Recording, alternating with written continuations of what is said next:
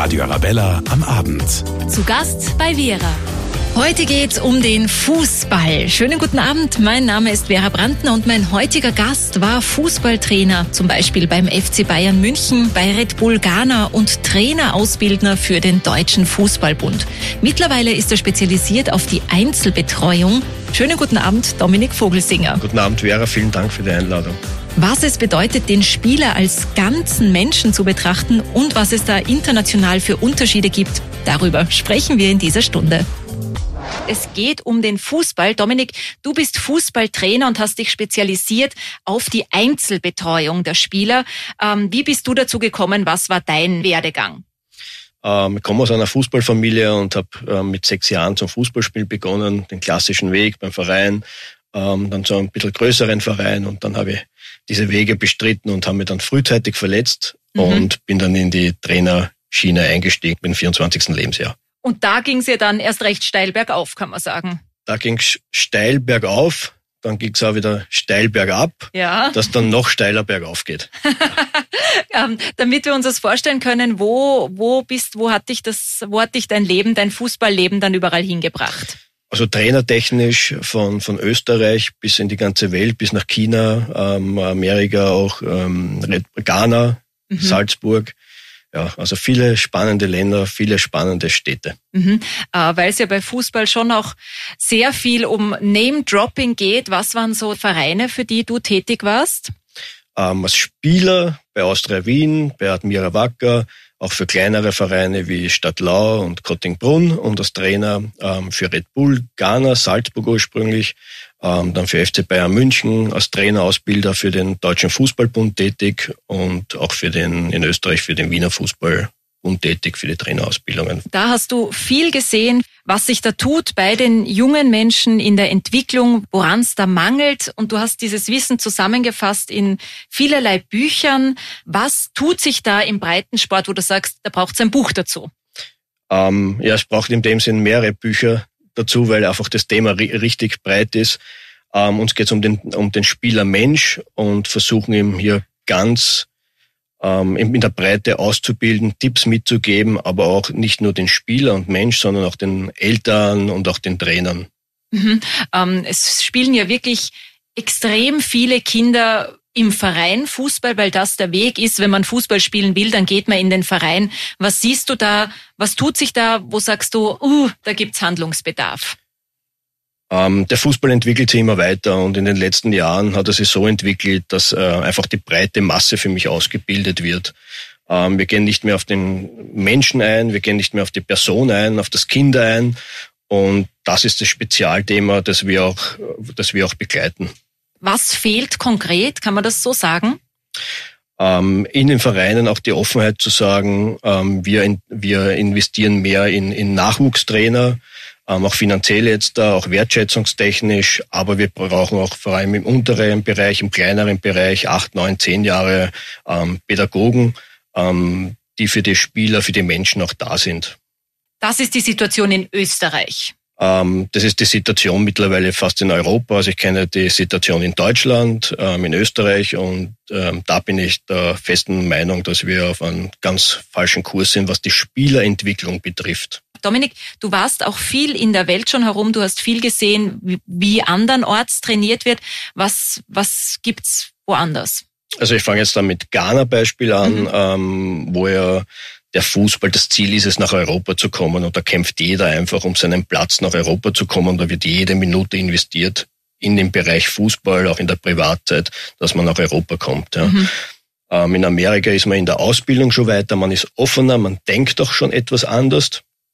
Also da wird es auch noch einmal spannend. Punkto Japan sehe ich jetzt da ähm, komplett voraus, was Europa betrifft. Sie haben neue Wege eingeschlagen, ähm, sie haben gute Trainer, sie haben ihren eigenen Weg, Fußball auszubilden, gefunden. Ähm, und in China, wo ich war, da ist man, da ist es die, die Riesenmasse, was man natürlich hat. Da fehlt aber noch ein bisschen die Struktur, da hinkt man noch hin, hinten nach hinter Japan. Aber wenn man dort eine Struktur findet, dann wird es auch spannend. Mhm. Also du sagst, die Zukunft liegt in Japan und in China. Ähm, in China vielleicht noch nicht, da mhm. sind sie noch zu weit weg, aber definitiv ähm, in Japan und auch in Amerika, da bin ich jetzt gespannt dann auch auf die Weltmeisterschaft in Zukunft, was sich da weiterentwickelt. Mhm. Was machen die deiner Meinung anders und eben auch wahrscheinlich richtiger? Ähm, Punkto Amerika, sie sind einfach offen für neue Dinge. Hier sind wir ein bisschen geschlossener geworden in den letzten Jahren. Ähm, ich nehme jetzt mal das Buch ja Kreativspielformen, was wir geschrieben haben. Da sind die komplett offen, ähm, schneller zu denken, schneller zu handeln. Ähm, wo wir bei uns ja noch über die Fitness reden, über die Taktik reden, ähm, gehen die schon andere Wege. Was zum Beispiel? Also was sind Kreativspielformen? Ähm, wir müssen einmal Kreativität ähm, definieren und für mich ist Kreativität, ähm, Spielsituationen unter Druck zu lösen und richtige Lösungen zu finden. Das ist einmal das eine. Das zweite ist, wir kommen ja auf die Welt und sind ja kreativ. Aber wir nehmen unsere Menschen, unsere Kinder, gehen die, geben denen in den Verein und die werden dort schablonisiert. Ja. Du wirst sagen, okay, du musst jetzt hier passen, du musst auf dieser Position spielen, du musst das machen. Und dann nehmen wir ihnen Kreativität weg. Und dann mit 16 Jahren sagen wir, ja, wir brauchen kreative Spieler und müssen jetzt da wieder Kreativität trainieren. Aber keiner weiß, wie man Kreativität trainiert.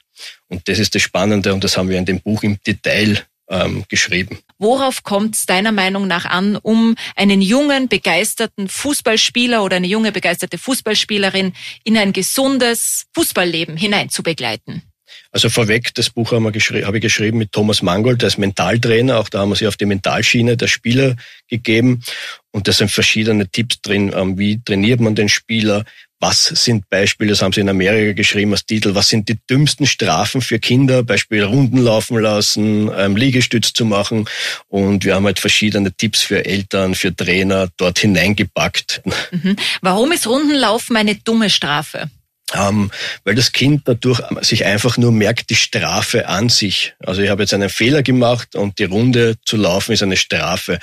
Und wir haben das dann in andere Möglichkeiten verpackt. Was kann man machen, wenn man beispielsweise einen Fehler macht? Ähm, was kann man machen, wenn man etwas gut macht? Man spricht ja immer nur die Fehler an, aber man spricht ja nie an oder ganz selten das, was man gut gemacht hat, an.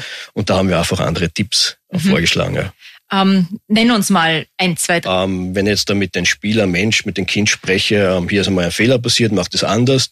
Ähm, er versucht es dann noch einmal, dann sagen wir einfach, okay, ähm, wenn der wenn die Möglichkeit nicht so ausgeführt wird, dann Beispiel ähm, jonglierst du dreimal mit dem rechten Fuß und dreimal mit dem linken Fuß. Ja, und beim Jonglieren sagst du verschiedene Namen, Beispiel beim ersten Kontakt Ronaldo, beim zweiten Kontakt Messi und und und.